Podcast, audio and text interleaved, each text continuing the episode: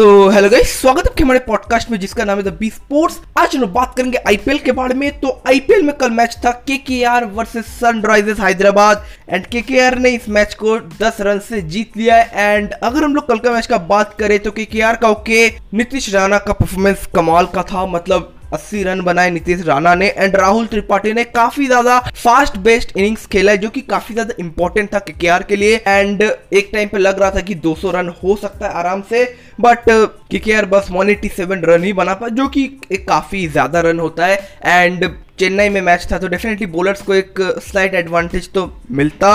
And Rashid Khan का कल bowling बहुत ज़्यादा अच्छा था, जैसा रशीद खान हर मैच में बॉलिंग करता है। मोहम्मद नबी सडनली लास्ट में आके उन्होंने काफ़ी बढ़िया बॉलिंग किया। दो विकेट लिया। यॉन मॉर्गन का एक काफ़ी बड़ा विकेट था मैं बोलूँगा। एंड के का जो मेन प्रॉब्लम है वो यही है कि एक प्रॉपर सेट बैट्समैन फिनिश नहीं कर सकता, जो कि मैं लास्ट सीज़न से मैंने नोटिस किया है। एंड ओवरऑल मैच काफ़ी ज़्यादा बढ़िया था। एंड सनराइजर्स हैदराबाद का ओके बैटिंग में दो ही प्लेयर्स ने काफ़ी बढ़िया बैटिंग किया है। एंड हाँ लास्ट में अब्दुल समाद ने भी एक छोटा सा इनिंग्स खेला है बट काफ़ी ज़्यादा इम्पैक्टफुल इनिंग्स था। अगर उनको पहले उतारा जाता मतलब विजय शंकर से पहले उतारा जाता तो उनका परफॉर्मेंस और भी ज़्यादा अच्छा हो सकता था, क्योंकि उनको बॉल ही कम खेलने को मिला तो उनका तो कोई गलती मैं दूँगा नहीं।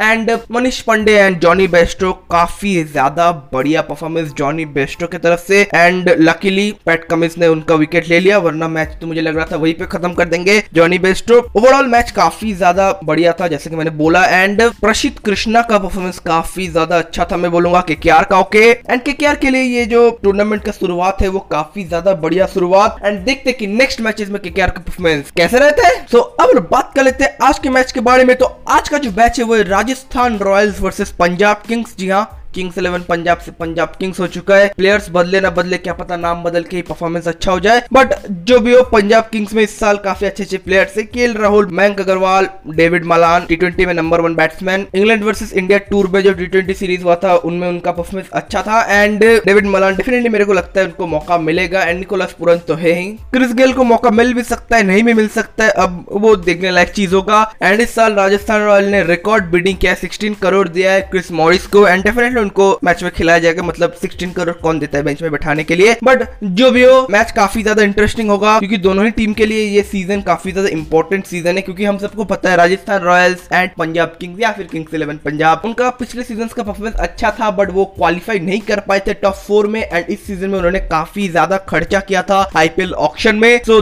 देखने लायक हो कि मैच कौन जीतता है। तो बस गाइस अगर आपको ये पसंद आए तो प्लीज़ इसे शेयर करना दोस्तों के बीच में एंड फॉलो करना द बी स्पोर्ट्स को। सो मैं मिलता हूँ तुमसे कल तब तक के लिए बाय